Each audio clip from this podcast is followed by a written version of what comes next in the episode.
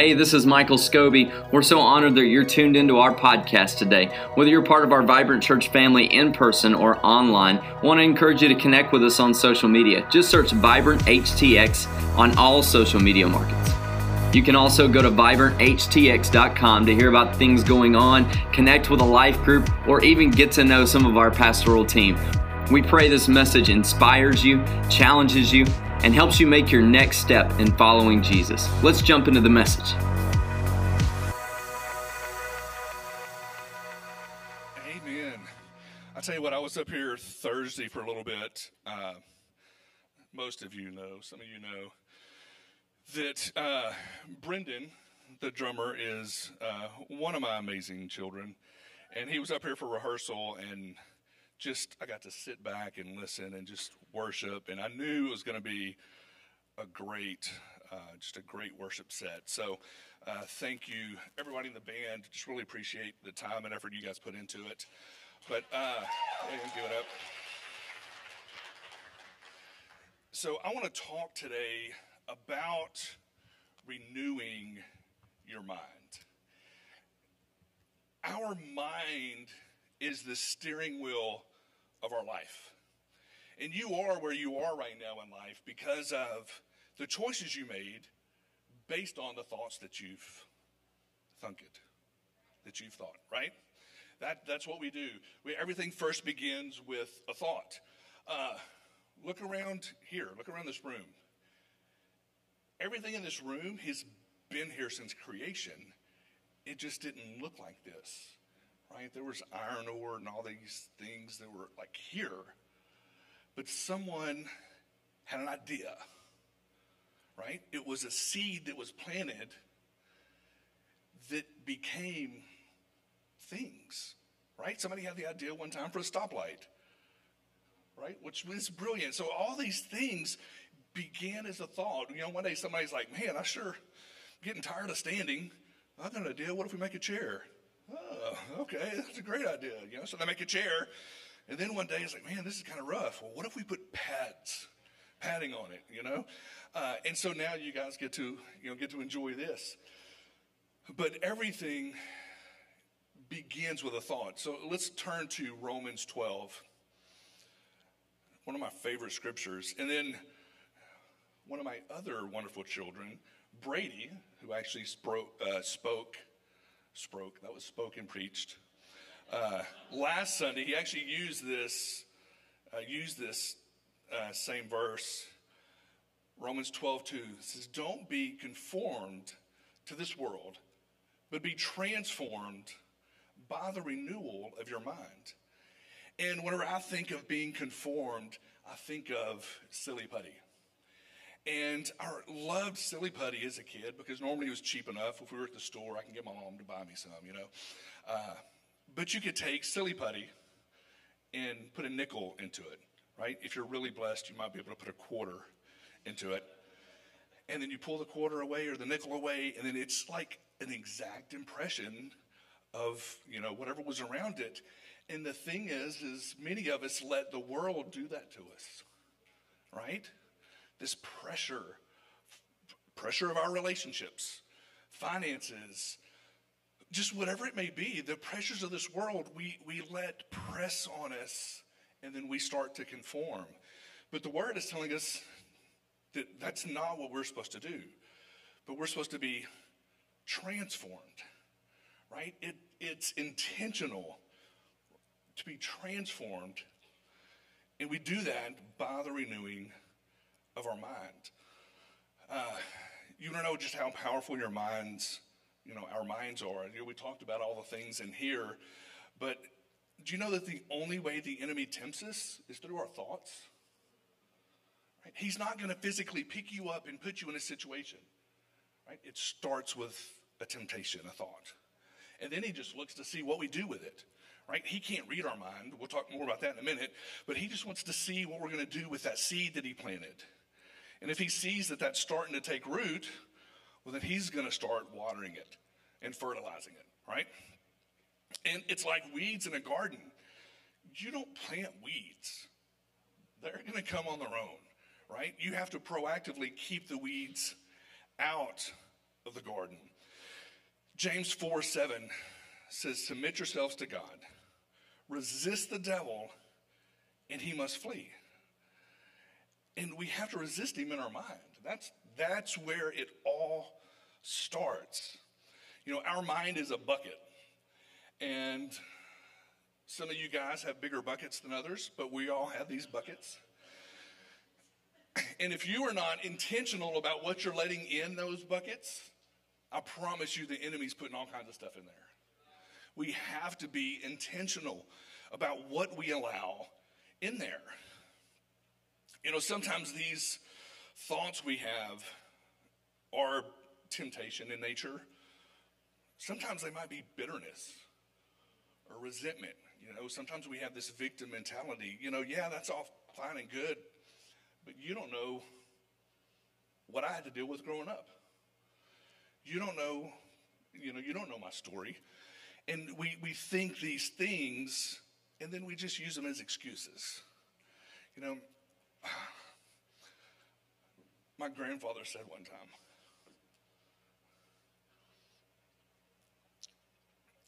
he passed away just a few years ago. But he's like, be careful, buddy. You know, cause I was complaining about something. And he's like, I promise you, there's plenty of people out there that will gladly trade their problems for yours. And what a great mindset to have, right? You start to complain, just realize, hey, there's there's plenty of people that would love to have my problems. Uh, do you ever find yourself thinking negative, or just being in a negative mood? Right? Well, lies and negativity, that is the language of the devil. If we look back into the Garden of Eden, uh, whenever the devil was talking with Eve, it was all negativity in getting her to focus on lack. Genesis 2:16, we don't have this pulled up, but you can write it down in your notes. It says of every tree of the garden you may freely eat. Right? Every tree you may freely eat. Adam and Eve had everything that they needed. They had everything. Except this one don't, don't eat of that one. And the devil came in and put all the attention on what they didn't have. And that's what he does to us, right? He gets us to focus on what we don't have instead of focusing on what we do have. And so they, they focused on the lack, and then came sin, instead of focusing on all of their abundance. Have you ever seen someone succeed and then your first thought is you're kind of jealous? You know, get excited for them. I remember whenever I first got into sales, I was brand new. I didn't have a book of business built yet, and we sold rare coins. And I would see somebody, you know, make a sale and get like a $5,000 commission. And I mean, back then, I mean, five grand, that would have lasted us several months. You know, I, I really could use that. But I would get so excited for them because I knew I am in the place for that to be able to happen to me. Like I want to learn, I want to become you know that person to be able to do that.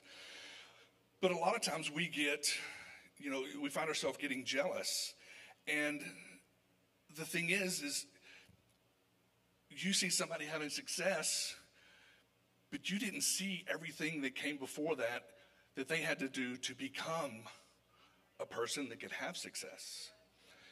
My business coach, okay, let's look at it like this success, growth, okay, we'll just say that growth is healthy, right? Uh, define success however you want.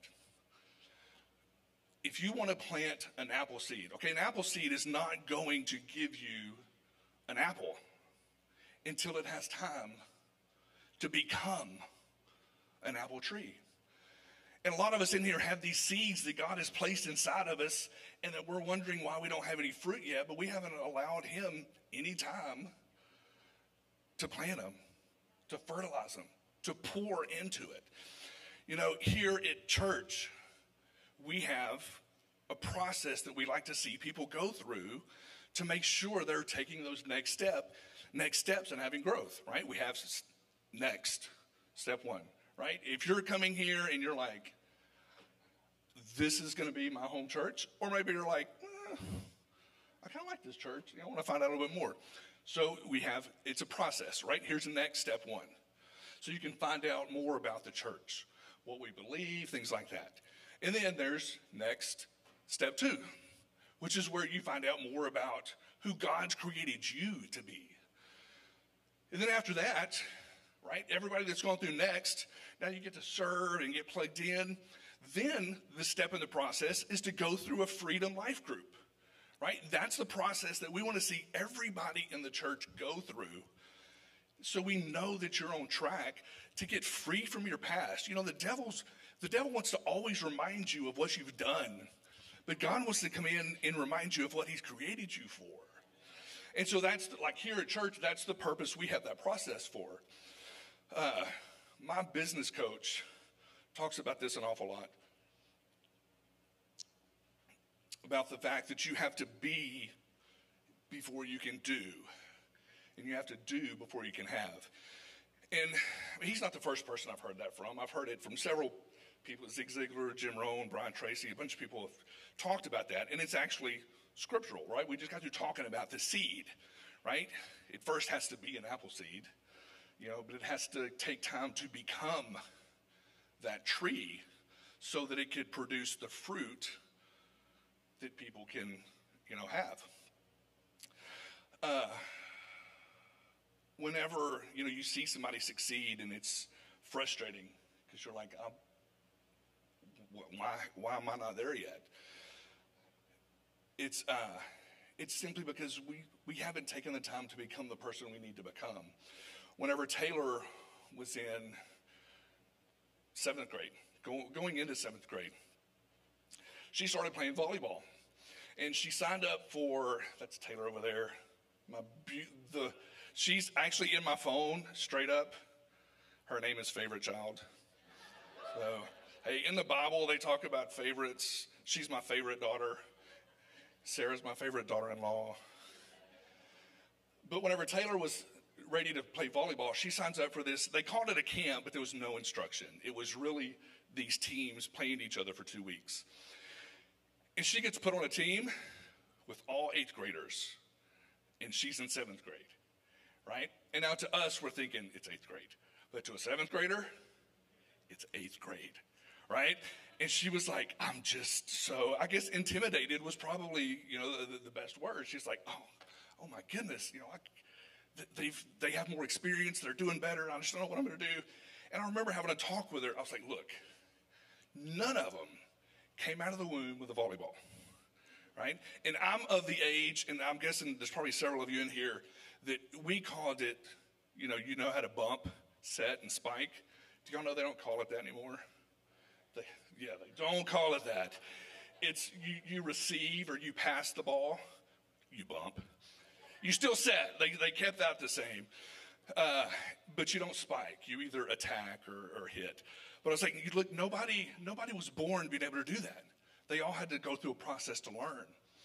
And what happens? She gets involved in club ball and in school ball and starts going through the processes or the process to become a volleyball player. And I remember like her junior year, she didn't even play her senior year. She's like, I'm, I'm done. But her junior year, like she was captain of the team. I think they only lost one match like the whole year.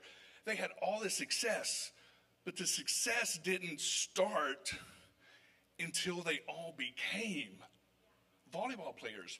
And in life, too often we get out there and try to play volleyball, and we realize, well, it's not as easy to receive the ball as we thought, right? We can barely serve underhand, much less overhand, and we give up and we think, well, I tried business, but just didn't work out. I failed, right? No, you just haven't become that person yet, right? You tried doing a thing before you tried being the person that can actually do the thing. And it's just not working, but that's not the process. I actually think there's a very important step before we do and that is we have to be able to expect that we can do and become that person. You know, so instead of just doing and being that person to have that thing, we gotta, it starts in our mind. If you desire, I don't care what you desire. If your desire does not meet your expectations, you're not going to have it. Let's, let's look at it this way. You can desire to have a fantastic marriage, but if you don't expect to have a good marriage, guess what? You're not to have a good marriage. If you ex- see, we get what we expect, not what we deserve, not what we, thank goodness we don't get what we deserve, but uh, we don't uh, get what we desire, right? We, we get what we expect. So you want to make sure that the desires, your expectation meets that. My goal as a parent isn't to raise good kids. Our goal as parents is to raise good adults. Adults that have the expectation that they can become the person that God's called them to, so that they can do what God's calling them to do, so they can serve the people that God's called them to serve. We'll talk more about that in just a second. You know, I wrote a new book. It's called The Blessed Entrepreneur. Uh, this is a commercial. Uh, Pastor Michael actually approached me and asked me about putting some in the merch store, so there's some up there. But when I wrote this book, it's divided into two sections. And the whole first section is all about having the proper mindset when it comes to biblical finances, right? What does the Bible actually say about being successful and having money? The second half of the book is actually practical steps, right? It's how we took an idea and built a business that does multiple seven figures in revenue now. But it started with an idea, but it started with us being able to expect that we can be, eventually become the person to do the thing to have the thing, right? So, how do we renew our mind? Step one is we have to put good stuff in, right? We all have these, these buckets. Philippians 4 8 says, Whatever is true, whatever is noble, whatever is right, whatever is pure, whatever is lovely, whatever is admirable, if anything is excellent or praiseworthy, think on such things. I love that scripture. When I was in high school, one of my teachers was actually my algebra teacher. I had algebra one and algebra two uh, with this same teacher. And no, actually, just algebra two. Uh, I forgot Algebra 1 was the only time I ever made a C in high school. I had a coach, this is a side, I'm getting sidetracked here. I had a coach that like had to teach some class. So they gave him algebra and he, it was horrible. It was horrible. But anyway, this teacher, I remember one day, it, this wasn't even something she shared in class.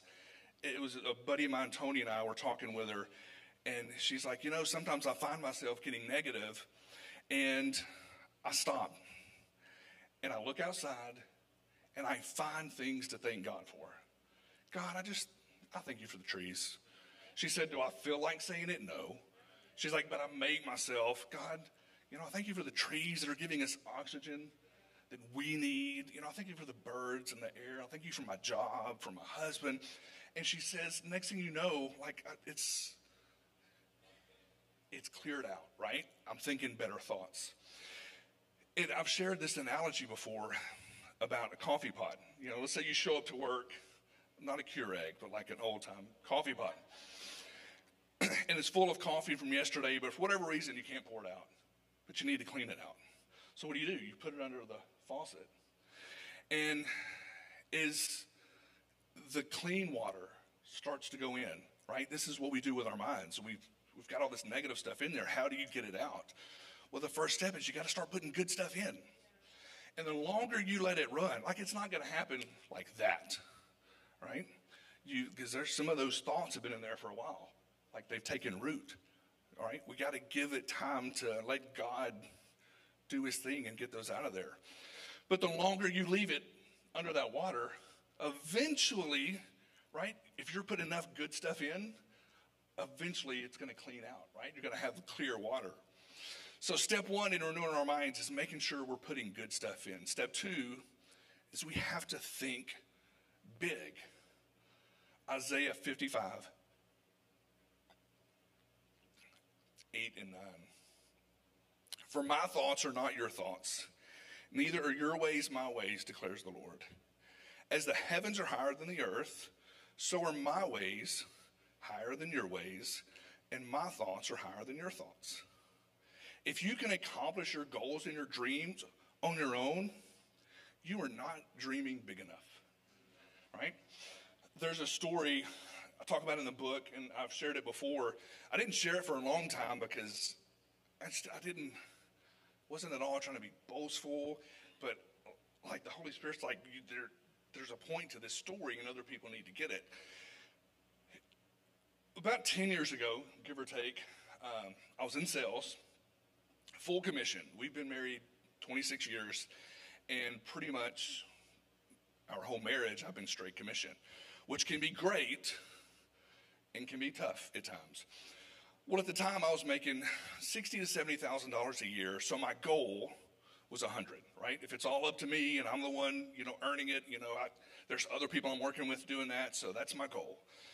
And I write down some other stuff. You know, Habakkuk 2 2 says, write the vision down so that he who reads it can run with it. So that's that's what I'm doing. I'm writing this vision down and and then I start kind of praying over it. And I remember it like it was yesterday. It's like the Holy Spirit came and stood right beside me, put his arm around me. He's like, hey, let's let's talk about this hundred thousand dollars. And immediately I was like, God, I don't want to be greedy. Right? Money is not bad. Greed is bad. And I was like, look, I don't I don't want to be greedy. Like if my cap is 50, if it's 70, whatever, I want to be right where you have me. You know, I would rather be poor and in God's will than wealthy out. Like, I, I want to be where God has me. And I felt the Holy Spirit say, challenge me really. He's like, look, you've got this as your goal to make a year. What if you made that your goal to give away a year? Right? I'm talking about totally raise my level of thinking. And at first I'm like, is that even possible? Well, that means I'd have to be making more than that. But yes, there's there are a lot of people out there and businesses out there that do this. So now the question is who do I have to become to be able to do the thing, to serve enough people, to earn enough to be able to do this? Right? Well, it raised my level of thinking. I was thinking bigger now, right? God challenged me to think bigger, and it raised my expectation. It was no longer just a desire, it was an expectation, right? There's a difference. You know, we can have faith. Expectation is like the best form of faith you can have. When I go to turn on a light switch, I don't hope it turns on. I expect it to turn on, right? That's faith. We should expect God to do what He said He's going to do. Now, that was almost 10 years before we started our business, right? It didn't happen overnight it there was a process where I had to become the person God needed me to be. And that is a totally different sermon. But make sure that you ex- your expectations meet your desires. Psalms 37 4 says, Delight yourself in the Lord, and he shall give you the desires of your heart. That just sounds so lovely, right? All right, God. I've been praying for that new car. That's not what it's saying here. It's saying that when we delight in Him, He gives us the desires in our He gives us His desires. And so many people have asked me, you know, we, we coach businesses and coach people to start businesses, and like, how do I know what I'm supposed to be doing? Okay, step one are you delighting in God? Because if you are, what are your desires? All right? Now, there's some other things here, but there's a good chance that those may be leading to your purpose. Matthew 6 33. But seek first his kingdom and his righteousness, and all these things will be given to you as well. And sometimes we think this is kind of the same thing as Psalms 37 4, right? You kind of see the, the resemblance. Like if we do this, we get to have this. But first, you have to really understand what these words are. What is, what does it mean to seek his kingdom? You know, the Bible is not a book of religion, right? Since we're talking about thoughts, we're gonna we're gonna rearrange all the furniture in your head. The Bible is a book on government. It is all about God wanting to establish his kingdom on earth. Right? That's what it's about. So if we are to seek his kingdom, we have to first understand what, what is a kingdom. It is a king's dominion. He gave Adam and Eve dominion, right? He gave them an assignment that they were to rule over. And we are, the first thing we learn about God is He's creative. That's the very first thing the Bible talks about. Is in the beginning, God created. Well, a little bit later, we learn that we're created in His image. So that means there are seeds of creativity put in all of us. Now, it may, it's going to be different right? Somebody might be more creative when it comes to music, it might be art, it might be business. There's different things of creativity, but these seeds that God's put in us. And for us to seek his kingdom, we have to yield to him. And then he makes us king or queens over an assignment that we get to reign over. Now, we reign over the assignment, we don't reign over people we serve people in that assignment, right? And what's great is Brent's assignment's totally different than mine. And we're not competing. God's got his thing for him, and he's got my thing for me. And all I have to do is make sure I'm doing what God's called me to do. That I am being the king over the assignment that he's given me. In the Old Testament, if you study Solomon, it's just, it's fascinating. Kings and queens would come from all over the world to learn from Solomon.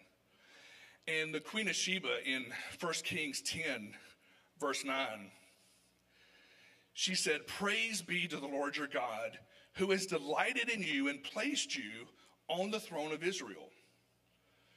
Because of the Lord's eternal love for Israel, he has made you king to maintain justice and righteousness because of his eternal love for Israel, he made Solomon king. Because of God's eternal love for people, he has given you an assignment.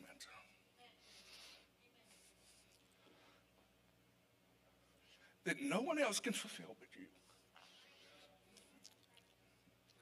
I don't like getting emotional, but it's it's so sad when people just lose hope right? Because the world is hard, it's not easy.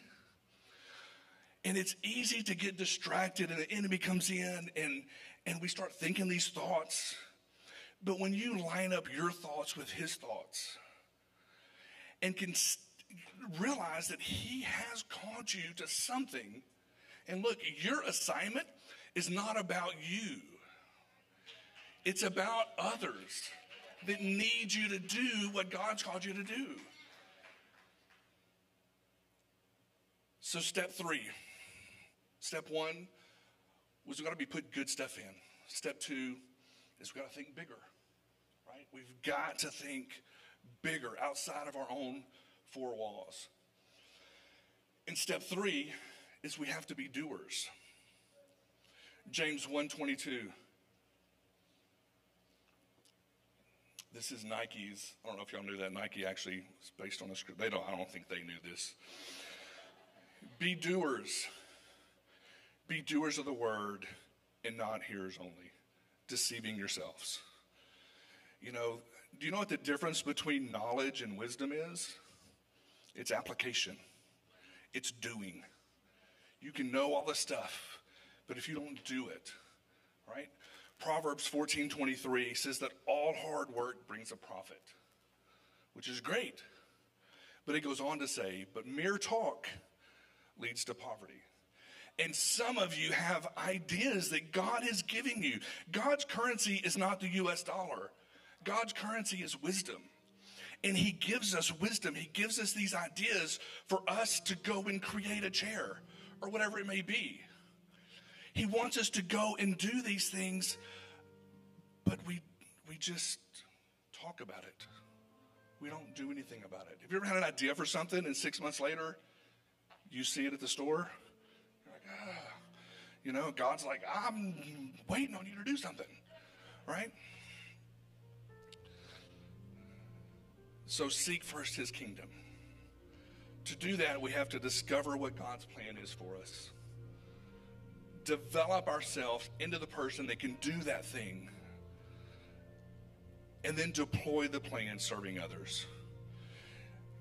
You know, once you, you know, you see these people that have success, you'll see that they actually start having success in other areas too. That's the way it works. It's become it's because they have become bigger people. One of the best things you can do for this church is to become a bigger, better person. The best thing you can do for your spouse is to become a better person. You become a better person. If you're more valuable, you bring more valuable to more value to every relationship that you have. But it all starts with our thoughts. So think good thoughts or good things in, think big. And then we got to do.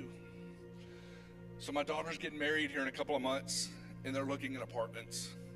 And they're so, you know, excited. Y'all remember that?